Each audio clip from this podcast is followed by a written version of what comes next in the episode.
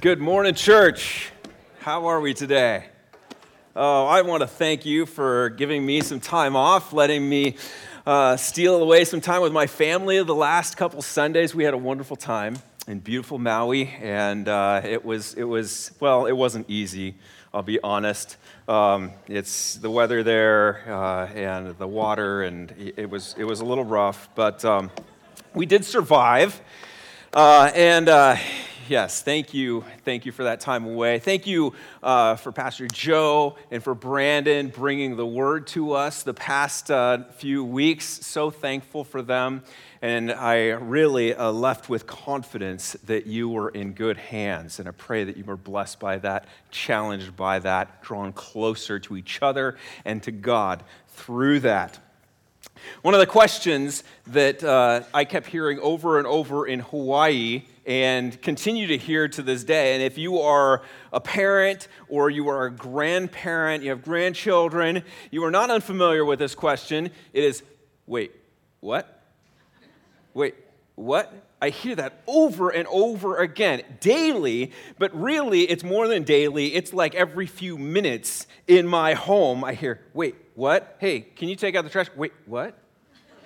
Can you clean your room? Wait, what? Can you take your, your dish in from the table? Wait, what? Yeah, yeah, take it in, do it. Yeah, it's a question of surprise, right? It's a question of disbelief. It's the present day version of, I didn't expect that. Oh, I didn't see that coming. Really? Taking my plate? What? Wait, what? if we were going to express it in a symbol, it would be something like this symbol that hopefully will come up on the screen here. Maybe, maybe not. Where is it? Wait, what? Exactly. There's a symbol that's called an interrobang. Maybe you've heard of it. It's not widely used, but basically it's this. Imagine a question mark with an exclamation point in the middle of it, an interrobang. It's a weird, weird thing. I don't use it very much. Usually I, I'll write a question mark and then I'll do an exclamation point and then usually a question mark again and an exclamation point and, and so on and so forth to express, wait, what? This doesn't make sense. Pandemic? Wait, what? Are you kidding me? Happened to me this past week in Hawaii, we were filming the whole time trying to make memories, right? And we put together these really kind of silly videos. Maybe some of you have seen them. And, and the second one, this one that was kind of a Jurassic Park theme, it took a lot of effort. And I'm working on this thing, and hours are going by. I'm like, okay, I really got to just end this thing because I need to experience Hawaii and time with the family, not just edit video here. Well, I finally got it done. I showed it to the family in iMovie, and then then they were like, this is, this is really cool, went to export it, and a fatal, critical, catastrophic error occurred. And I went, wait, what? it's what happens when you get to the end of a puzzle and you realize there's a missing piece here. Wait, what? I hate those times. I don't like those moments because very often they mean that I've been wasting my time that I've been headed in the wrong direction. Maybe I've even been believing something that isn't true. And sometimes it's the, I need to start over. I need to rethink my life. Maybe I need to admit that I'm wrong. Have you been there? It's not very fun. But what if I told you that it is the very best place to be if you've been brought there by Jesus. And that, I believe, is exactly the response that Jesus intended to evoke when he spoke up in Mark chapter 12, verses 35 to 37. Just three verses, but let's stand anyway. It'll be a quick stand, all right? Wait, what? Mark chapter 12, verse 35, it says this As Jesus taught in the temple, he said, How can the scribes say that Christ is the son of David? David himself, in the Holy Spirit, declared, The Lord said to my Lord, Sit at my right hand until I put your enemies under your feet. Jesus continues, David himself calls him Lord. So, how is he his son? And a great throng heard him gladly. May God bless the reading of his word. Wait, what? That, I think, is the response that the religious leaders were hoping to pull out of Jesus in Mark chapter 12. If you've been with us, you know for the past several weeks they've been coming at him again and again and again. They've been questioning his politics, they've been questioning his authority, they've been questioning whether or not he really knows his scripture. But each and every time, Jesus doesn't miss a beat. He doesn't say, wait, what? They were hoping to stump him. They were hoping to trap him. They're hoping to destroy him, right? That's really what's going on here. But as it turned out, they were the ones that were left stumped. They were the ones looking unsophisticated or uninformed or even ill intentioned in the eyes of the watchful crowd. They didn't like Jesus. Why didn't they like him? Well, if you've been with us in our study of Mark, you know that they had things that they held on to tightly that they felt being pried from their fingertips as Jesus continued with his ministry. Jesus was a threat to their popularity.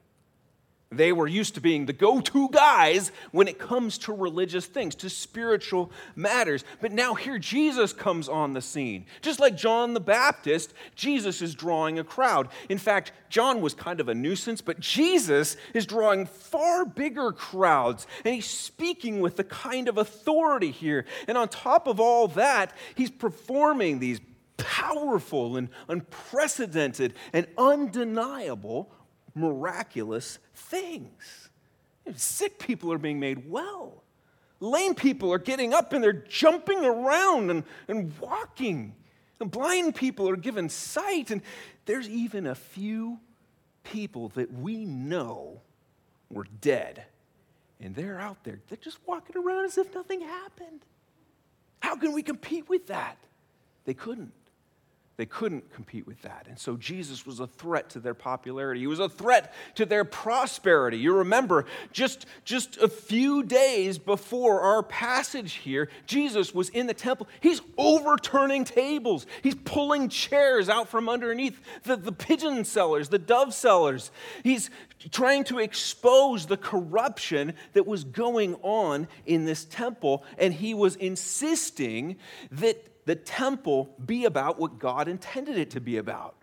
It's not about the religious leaders lining their pockets. The temple is there for people to pray and worship and be led to God and to a deeper, more intimate relationship with Him. Jesus was a threat to their prosperity. finally, he was a threat to their power. How are they going to maintain control over these, this Jewish people when Jesus' teaching is constantly one upping ours? It's constantly undermining ours. Jesus is a threat. This guy needs to be gone like yesterday. So they gave it all they had and they pulled out all the stops. They recruited the best and brightest minds. They even linked arms with unlikely uh, people, the Herodians. We despise these guys, but maybe they can help us get rid of Jesus. It all came to nothing. In Mark chapter 12, verse 34, we see they finally came to a point where they just threw up their arms and gave up. It says in verse 34 no one dared to ask him any more questions. We don't dare ask him any more questions. We give up. We got to go home now. We got to re strategize. Maybe we'll fight another day. But wait, what? There's more. Verse 35, we read that Jesus now asks a question. They may, be, they may have been finished with him, he was not finished with them. Have you ever had one of those moments? One of those, you're in one of those difficult conversations with someone, and they're trying to trip you up. They're asking you all kinds of difficult questions about what you believe. And it's so annoying. you know they aren't actually interested in a good dialogue, they're just interested in diatribe.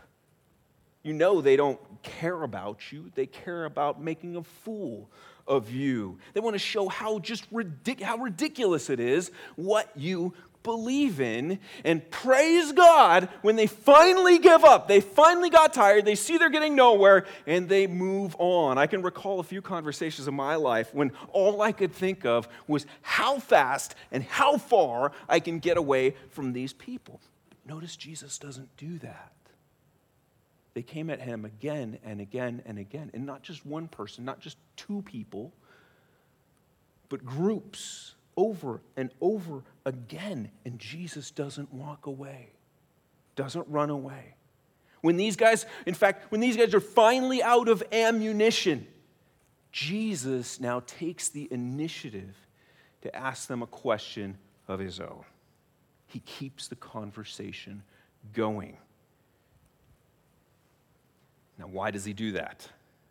Is it because he's angry? Is it because he wants to give them a taste of their own medicine? I don't think so.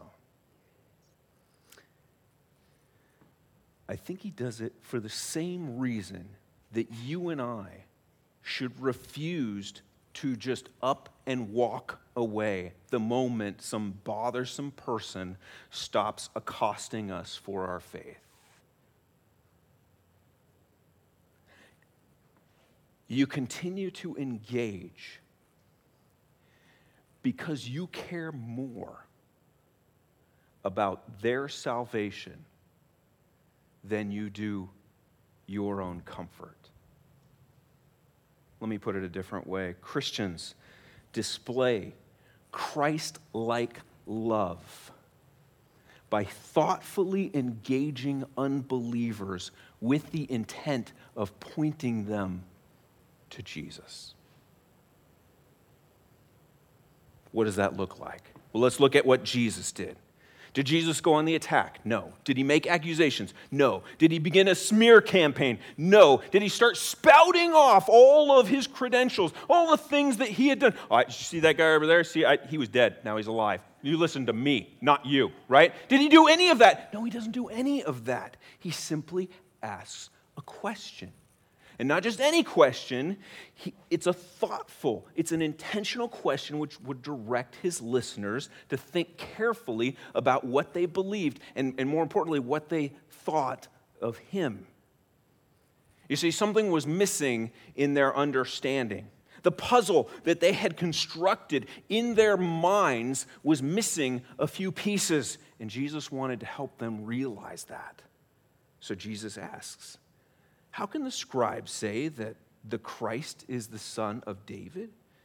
David himself, in the Holy Spirit, declared, The Lord said to my Lord, Sit at my right hand until I put your enemies under your feet.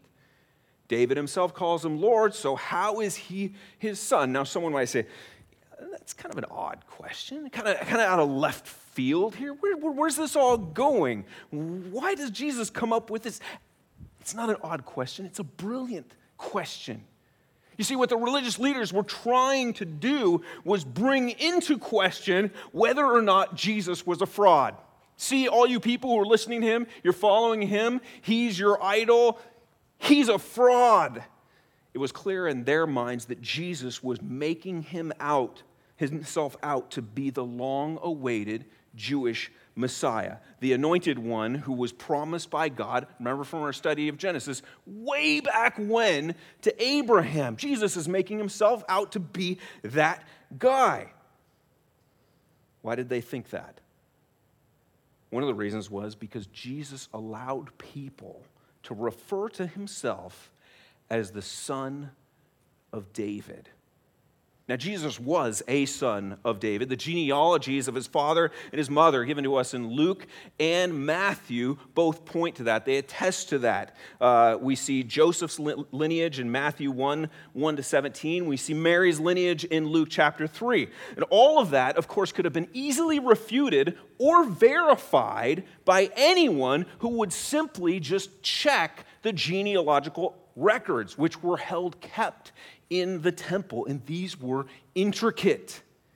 And you would think if these religious leaders wanted to get rid of Jesus, one of the very first things that they would do, go back, check the genealogical records. Is he a son of David or isn't he a son of David? Okay, we see here that he's not. Then Jesus, look, everybody, he's not really a son of David. Stop calling him that. Case closed. We're done here. We don't see that.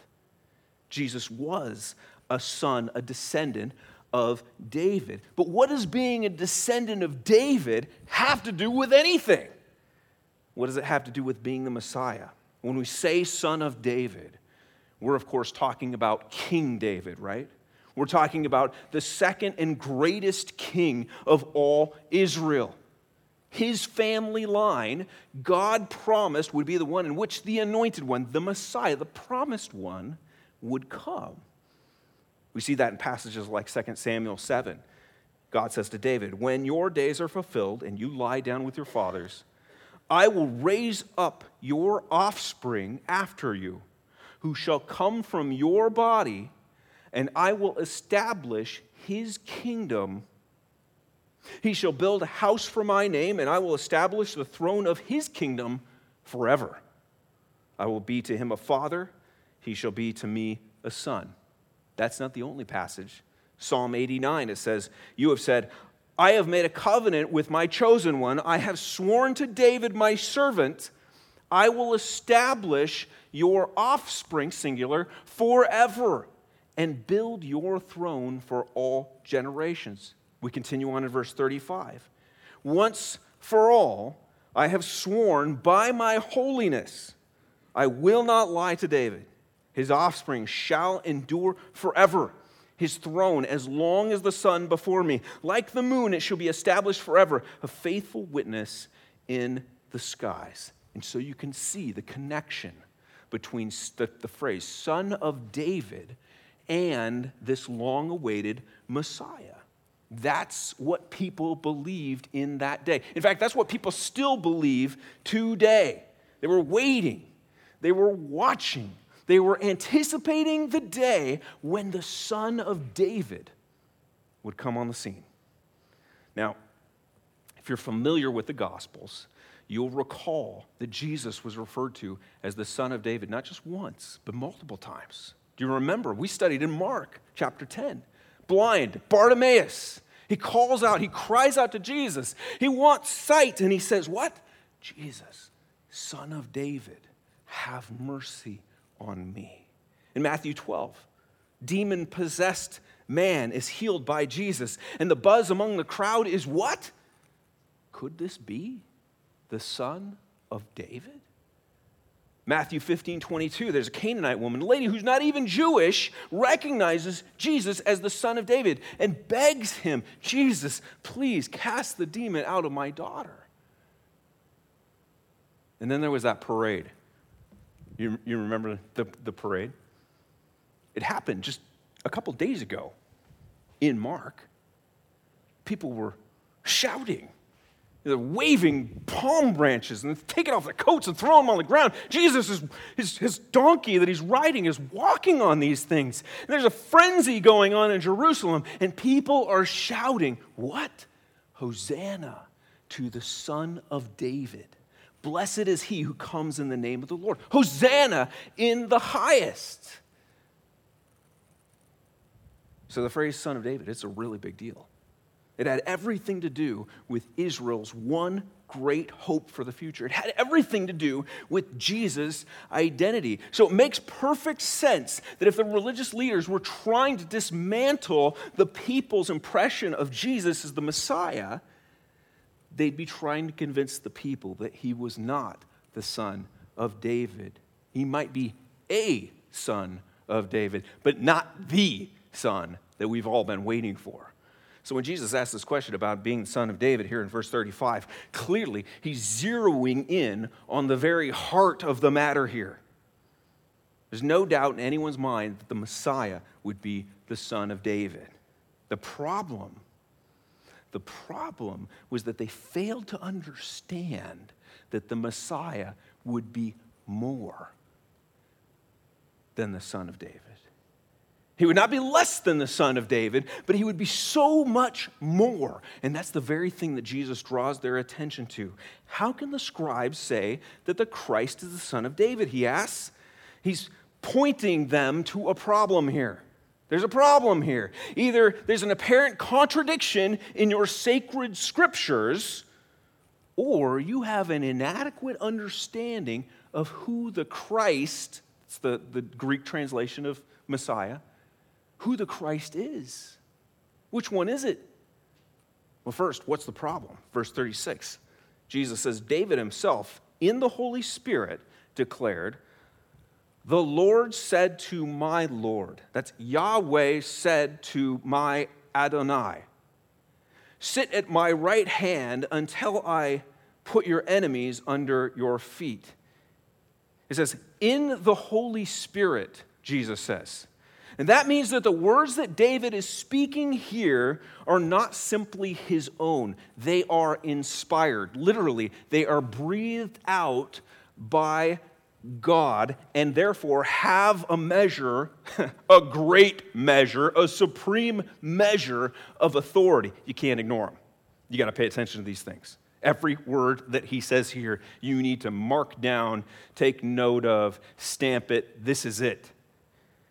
When people these days talk about inspiration, they're talking about something completely different, right? They're talking about some burst of, of creativity or insight that maybe an artist or a musician gets, or maybe even a, a chef or something. When they, when they hear something or see something, they smell something. An artist uh, it looks at the grandeur of the mountains and goes, Whoa, I need to paint. And a musician is listening to the sound, the roar of the ocean. It's like, oh, I'm feeling something. I think I need to bang my head up and down. I need to get writing music. Chef, maybe, they smell something sweet and they just go, I need to cook. Let's saute. That's not what we're talking about here. That's a different kind of inspiration. When the Bible speaks of inspiration, it's referring to the supernatural influence and the sovereign hand of God on what a person writes or says. So when Jesus quotes David here from Psalm 110, can't be taken lightly has the authority of God Himself. Okay, so what did David write so authoritatively? The Lord said to my Lord, Sit at my right hand until I put your enemies under your feet. Essentially, the paraphrase, my paraphrase is God said to my Lord, to my master, to my Adonai, sit in the position of honor, the divine position of power. Now, that seat, that place at God's right hand, it was a position of authority which symbolically indicates that the person who's sitting there is co equal with God. To have that position would essentially, necessarily indicate that the person there, sitting there, is divine himself. And that's what David is affirming here about this descendant of his. He is the Messiah, but he's so much more than just a man. He's actually divinity himself who would rule with the same authority as God himself. Okay, so David recognizes that the Messiah is going to come from his line, the Messiah is going to be divine. What's the problem here? Problem Jesus brings up is that David, the high king of Israel, refers to his son or a descendant that's going to come as his Lord. Now, how can he do that? Why would David do that? Why would an ancestor refer to his descendant as his Lord, as his master, as his God? Do you see the contradiction?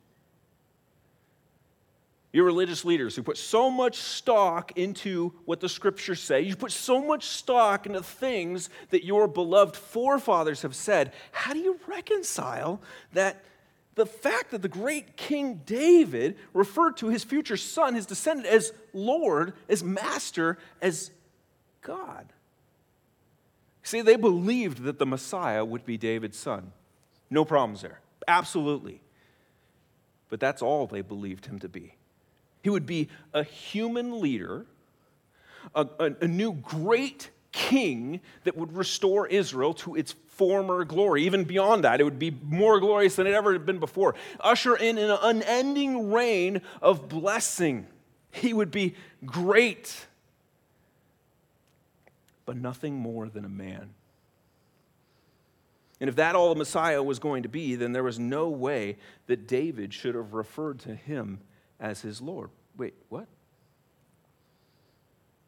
You can imagine the look on all their faces.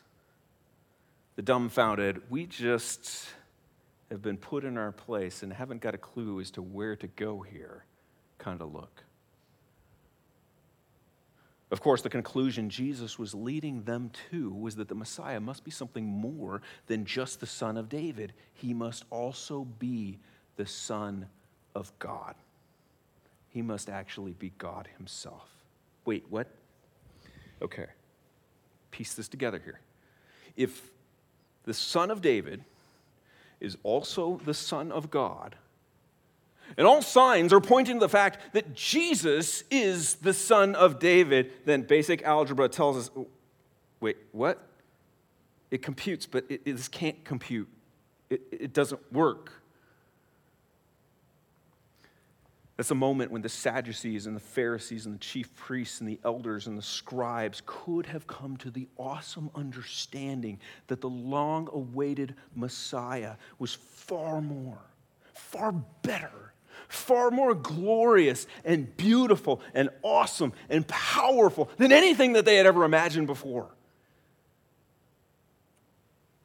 But if the Messiah was nothing more than a man, well, he could have made life better. That'd be nice. He could have brought peace. He could have brought prosperity. He could have brought power. Have you gone on to JewsForJudaism.com? I was there this morning. This is what they're looking forward to. Just think no more Roman goons standing outside our windows. That would be really nice. No more paying taxes to these wicked Roman oppressors. That'd be great. No more having them breathe down our necks, watching over our shoulders, never knowing if they're there. No more waiting, no more wondering, no more worrying about how we're going to get by. Who's in charge here? He'll be, he'll be the guy that'll make Israel great again. Our flag, it's going to wave high above all the others. No one will ever dare challenge us forever. Our scriptures say it forever. Yeah, that sounds pretty good. There are a lot of people these days looking for that kind of a leader in our Oval Office. But if that's all that we're hoping for, if that's what we're looking forward to is the answer to all of our problems, then we fail to realize our greatest problem. How many people do you know who have achieved so many things that they thought was going to make their life awesome? Right? You've achieved them in your own life. You've had goals and markers in your own life. Okay, well, I got to graduate from high school. Well, before that, I got to pass this test that I didn't study for. Okay, if I can only pass that test, I'll be so thankful. You pass it, you graduate, you move on. Maybe you go to college, maybe you get that degree, maybe you get the job, maybe you get married. You get all these pieces are coming up. Oh, if we could only have kids. It's so hard to have kids. So I didn't know it was going to be hard to have kids. And you're praying and you're investing money and you're going through all these processes. We have kids. Oh, this is great. Well, if these kids could only just start listening to me, oh, that'd be incredible.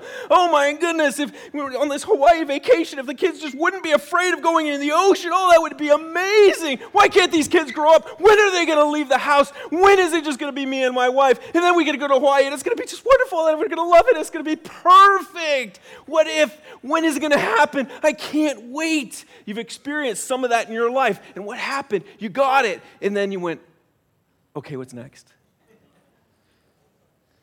It's not perfect now. There's, there's something else, something more. I want something more. And we know those tragic stories of people who have achieved just about everything that could be wanted in life. And they find themselves destitute and empty and having no reason to go on. If that's our only hope, what kind of hope is that? World peace? Oh, that'd be so great. What then? You see, Jesus' question was more than just a good question, it was more than just a great question. Jesus' question was an eternal question.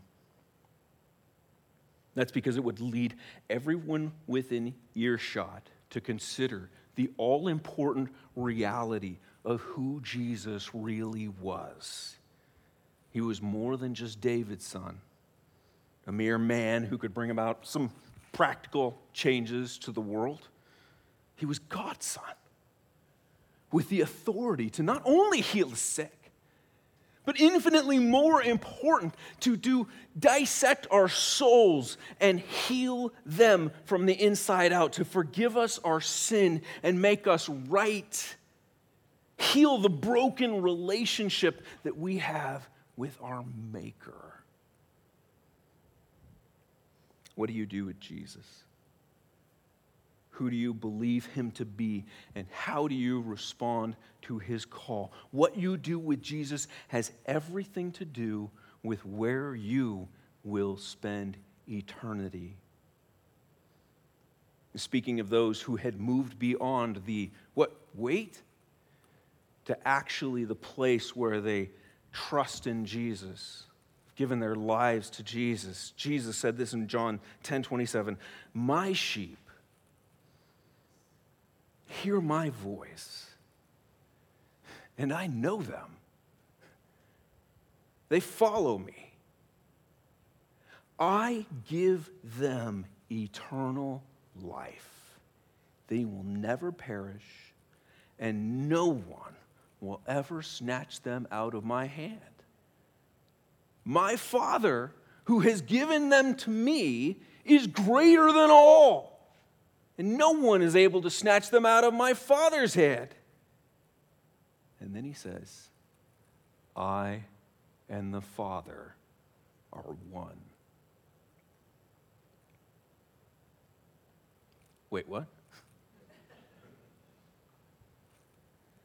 My friends, there are two very big takeaways for us to think about as we consider this passage before us this morning. Two very big takeaways. And the first is for those who have not yet come to acknowledge who Jesus is and trust him as their Lord and Savior for the salvation of their souls. If that's you, my question to you is this If and when God brings you to that wait, what moment where you're rethinking everything, when you thought what you knew about Jesus, and when you thought what you knew about yourself, and you thought what you knew about what is and what is not important in life, when that meets with what truly is, the way things really are,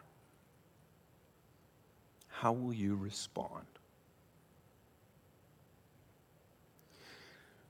We read in, in Mark chapter 12, 37, the, the very last verse of our passage, that after hearing Jesus ask this question, it says, The great throng, that is the people in the crowd, hundreds, maybe thousands, we don't know how many people, a lot of people, a throng, that's a lot of people. The great throng heard him gladly. Ah, that's nice. They loved listening to Jesus. They loved listening to these thought provoking questions. And this guy who has all this wisdom and knowledge, and what's he going to do next? This is so intriguing. Beats anything on Netflix. But Jesus knew, and you and I know, if we've read the rest of the story, that most of them wouldn't take it to heart.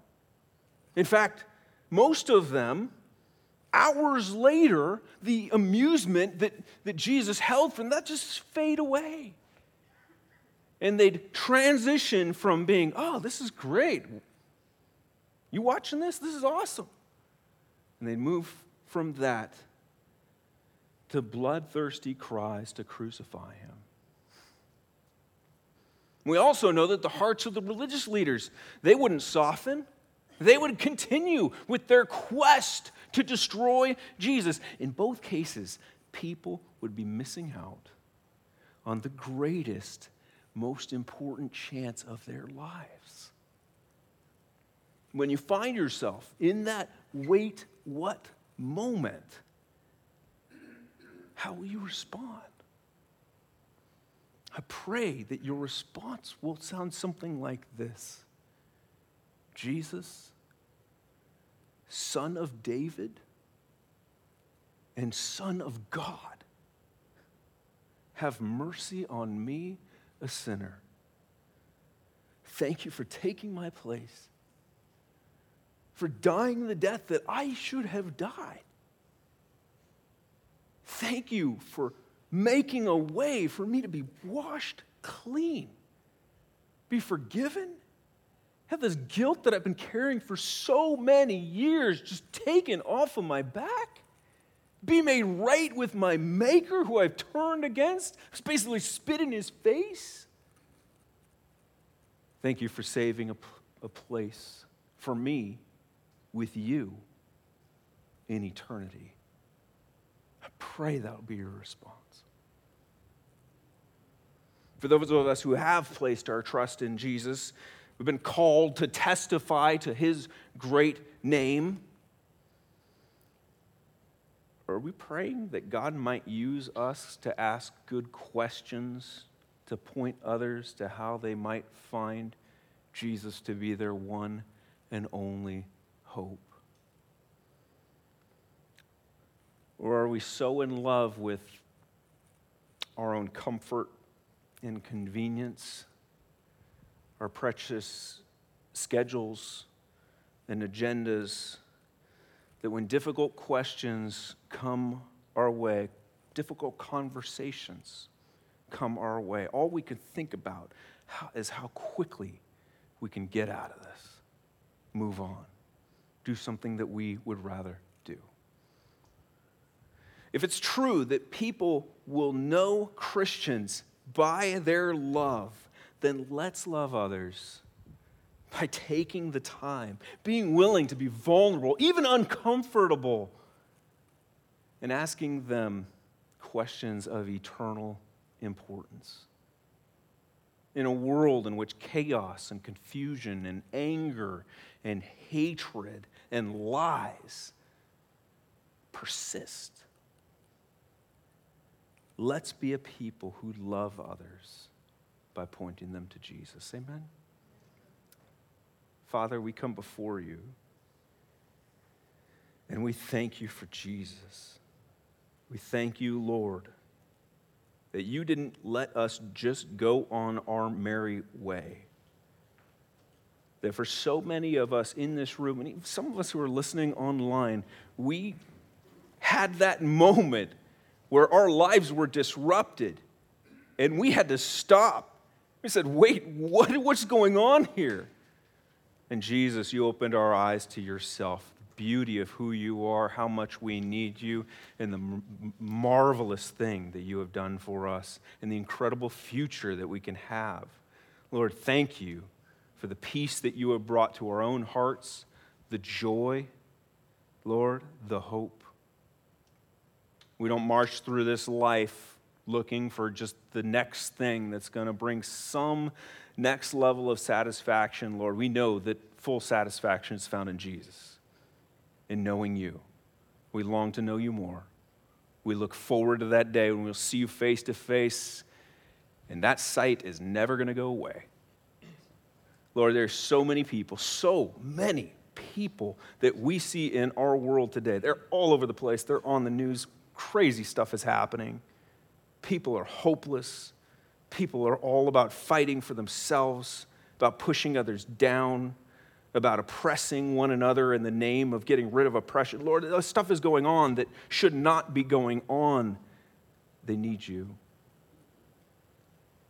Would you bring them to that moment? Would you draw them to yourself? Lord, may we be a people that don't shy away from hard conversations. I know I'm guilty of that. But may we be a people who love like Jesus loved us, we go out of our way, out of our comfort zone. And Lord, we don't bang people over the head, the head. We don't tout our resume, our credentials, how much we've, what degrees we have. We love them enough to ask questions, then to give answers, to point them to yourself. Lord, would you count us worthy? Would you use us even this afternoon and this week to point others to you? And we will consider that the greatest honor. We love you. Thank you for your word this morning. We pray in Jesus' name. Amen.